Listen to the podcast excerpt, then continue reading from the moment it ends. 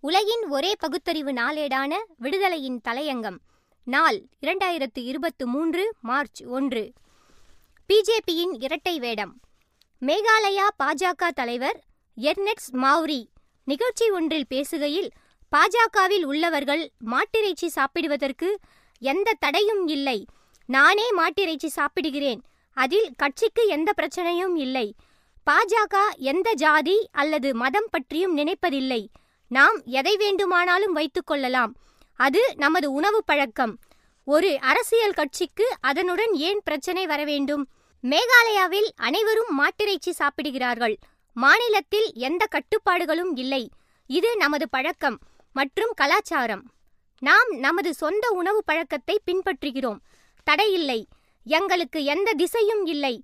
மாநிலத்தில் உள்ள அறுபது தொகுதிகளிலும் பாஜக வேட்பாளர்களை நிறுத்தும் கட்சித் தலைவர்கள் ஒரு நல்ல நிகழ்வை எதிர்பார்க்கிறார்கள். எதிர்வரும் சட்டப்பேரவை தேர்தலில் குறைந்தபட்சம் முப்பத்து நான்கு இடங்களில் வெற்றி பெறுவோம்.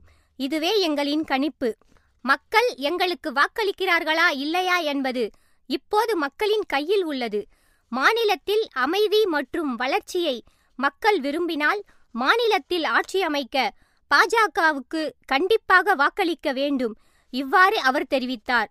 மேகாலயாவில் மொத்தம் அறுபது உறுப்பினர்களை கொண்ட அம்மாநில சட்டப்பேரவைக்கு புதிய உறுப்பினர்களை தேர்ந்தெடுப்பதற்கான சட்டப்பேரவை தேர்தல் பிப்ரவரி மாதம் இருபத்தி ஏழாம் தேதி நடைபெற்றது.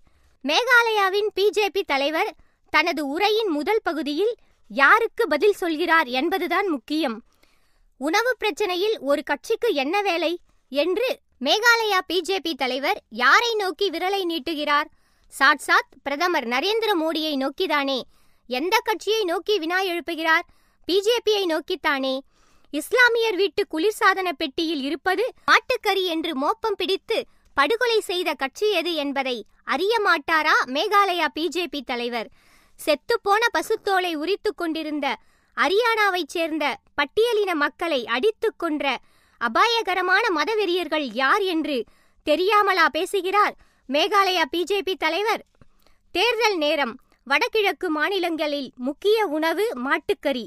அதில் கை வைத்தால் என்ன நடக்கும் என்பதை தெரிந்தே இந்த கபடத்தனமான பேச்சு.